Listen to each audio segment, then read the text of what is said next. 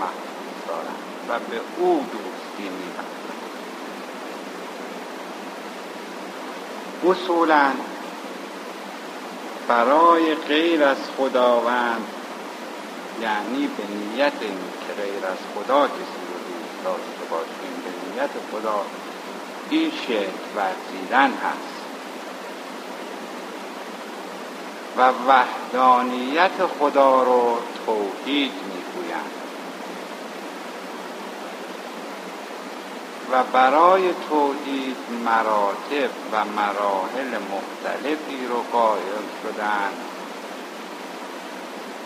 که پایین ترین مرتبه و مرحله آن مرتبه توحید زبانی و یا به عبارت دیگر توحید قولی است. کما این که حدیث داریم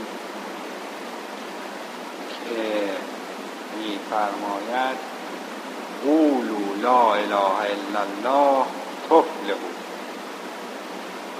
کسانی که می‌گویند نیست خدایی جز خدای واحد رفتگار می‌شوند.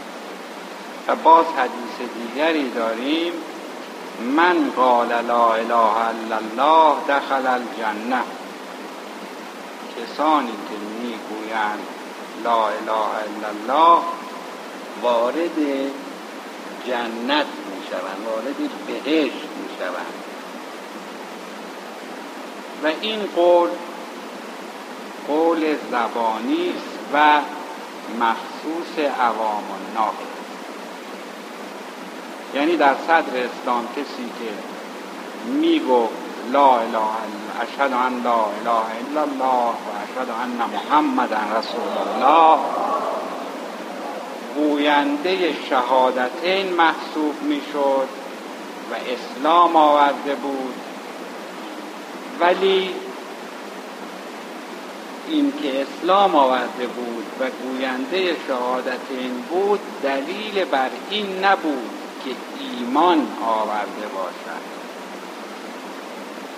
بدین معنی که فرقی هست بین ایمان و اسلام. عده همونطور که ارز کردم آمدن حضور رسول خدا رسول اکرم صلی الله علیه و آله و سلم و عرض کردند که ما ایمان آوردیم. بدین معنی که گفتیم اشهد ان لا اله حضرت در جواب میفرمایند که نگویید که ما ایمان آوردیم. بگویید که ما اسلام آوردیم. پس فرقی هست بین اسلام و ایمان.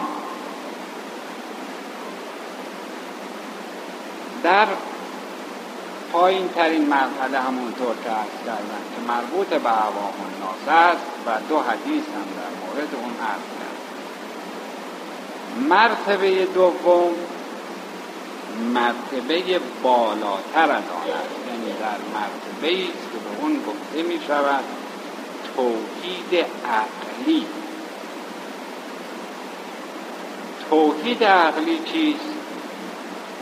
توحید عقلی آن است که فلاسفه و متکلمین اسلام رو از راه دلیل و فلسفه میپذیرند و با استدلال اون رو قبول می‌کنند. و طبعا بین گروه اول و دوم تفاوت فاحشی وجود داره. بدین معنی که گروه اول بدون تحقیق و بدون دلیل اسلام رو میپذیرند در حالی که گروه دوم که در مقام بالاتری هستند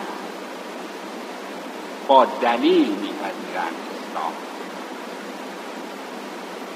و مرحله سوم توحید قلبی است. توحید قلبی چیست؟ توحید قلبی آن است که اون چیزی رو که به زبان به زبان جاری می شود در قلب نیز همان باشد. یعنی نفاق و دوگانگی در زبان و قلب وجود نداشته باشد. وقتی می‌گوید اشهد ان لا اله الا الله یعنی به وحدانیت خدا اقرار می کند در قلب خودش هم این احساس رو داشته باشد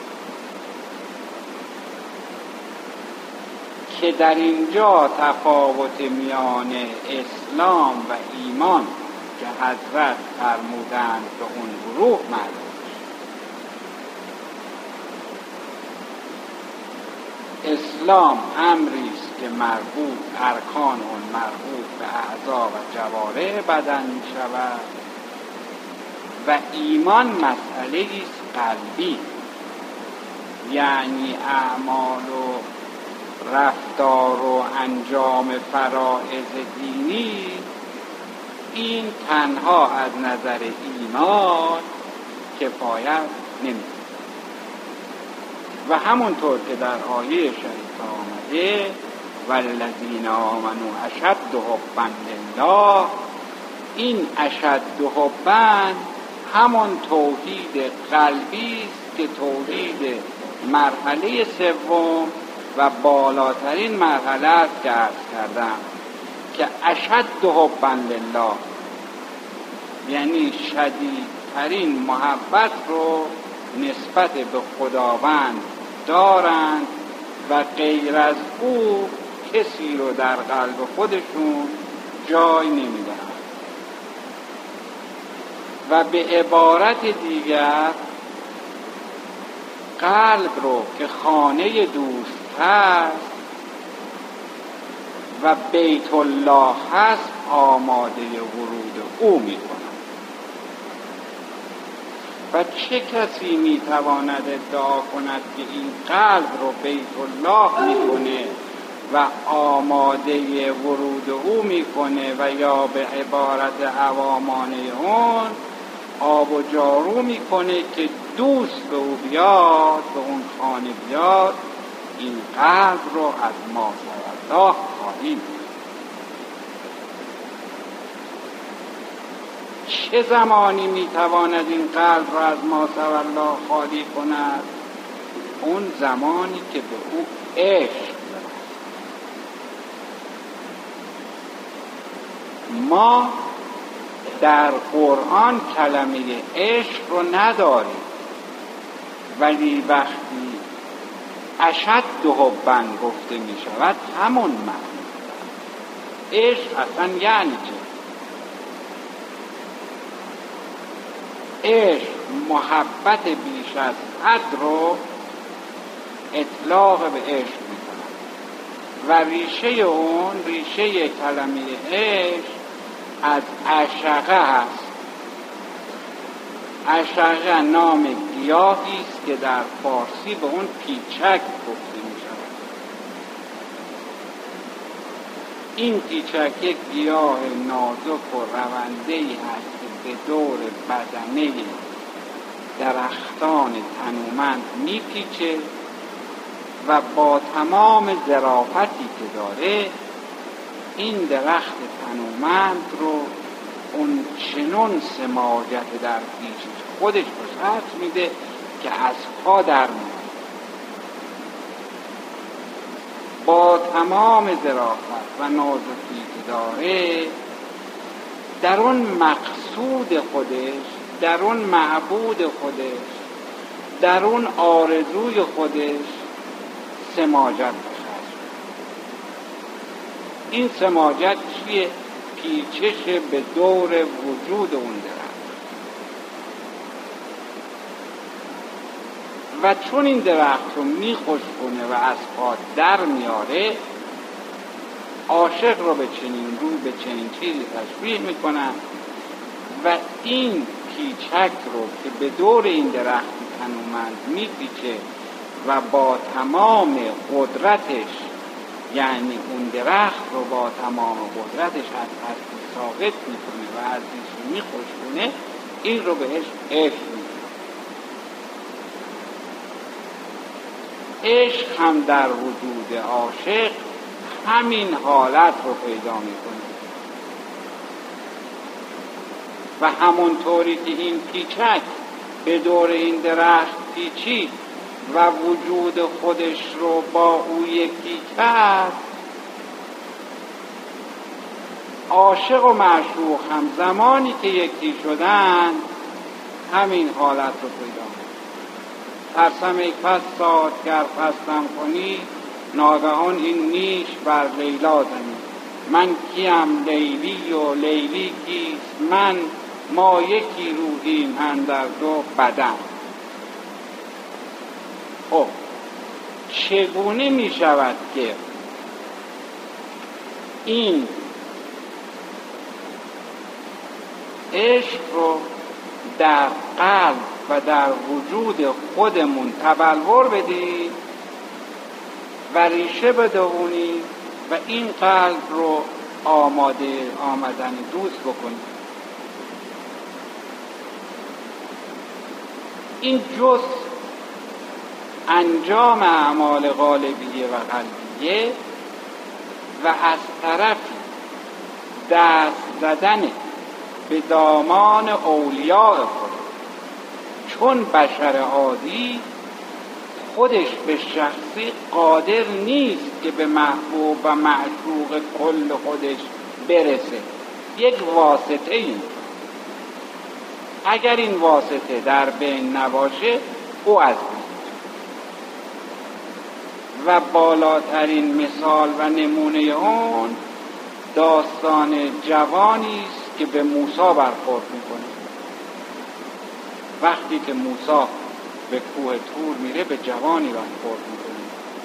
جوان به موسی عرض می‌کنه که ای موسی تو که برای نیایش به کوه تور میری و به حضور می‌رسی از خداوند بخواه که محبت خودش رو در دل من جای موسا وقتی به کوه تور میره مطلب رو عرض و می‌گوید جوانی رو دیدم که از من چنین تقاضایی کرد و خواست که به حضور که رسیدم بخواهم که محبت خودت رو در دل او جای خداوند میفرماید که ای موسی او طاقت این رو ندارد که محبت و عشق من در دل او جای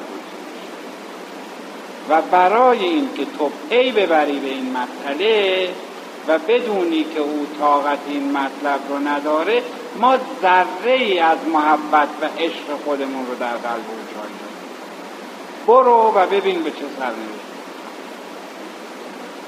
موسا وقتی از کوه تور پایین میاد می‌بینه که جوان خودش را از کوه پرتاب کرده و قطع قطع شد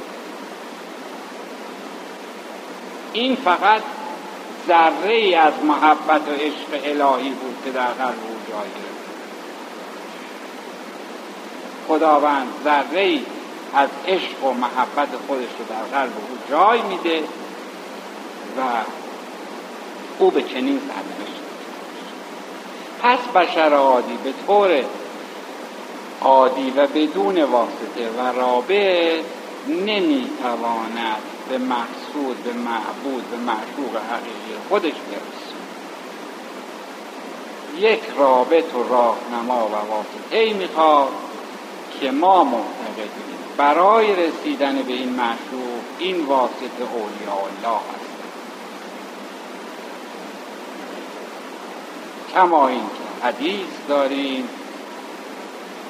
ولایت علی ابن ابی طالب. اسمی کمن دخل اسمی هم.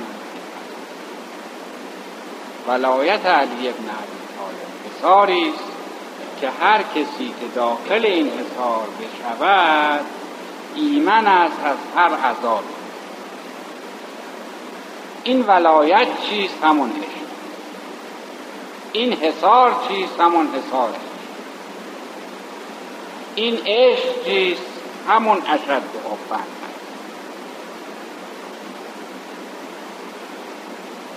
و راه وصول این چیز به این اشد حبن به این محبوبی که نیاز به این اشد و داره. راه وصول به اون چیست؟ خانه را آماده ورود چگونه خانه رو بایستی آماده ورود او کرد به این ترتیب که اعمال رو همونطور درد کردن. از نظر ظاهر و باطنی و یا به عبارت غالبیه و قلبیه آماده بکنیم اون چه که به ما دستور داده از انجام واجبات و سعی بر انجام مستحبات و اون این که ذکر لغلقه زبان نیست. یاد دوست اون نیست که لغلقه زبان باشه و آدمی فکر کنه که همونطور به یاد او باشه یا اسم او رو بگه این او رو آماده برای رسیدن به دوست. نه. همونطور که کردم بایستی قلبا یعنی با تمام وجود اعمال قلبیه رو و یا به عبارت دیگه دستوراتی رو که به ما داده شده انجام بدیم تا به اون مقام اشد و حبن الله اگر توانست اعمال رو به طریق خوب او و بهترین نوع انجام بدیم خانه رو آماده کردیم. برای آمدن دوست و عشق رو به معنی واقعی خودش در وجود خودمون پروروندیم و اگر بتوانیم به اون مرحله برسیم که ادعا کنیم که نه عاشق بلکه در ردیف اشراق او قرار گرفتیم ادعای بزرگی رو و به آیه نزدیک نه اینکه برسیم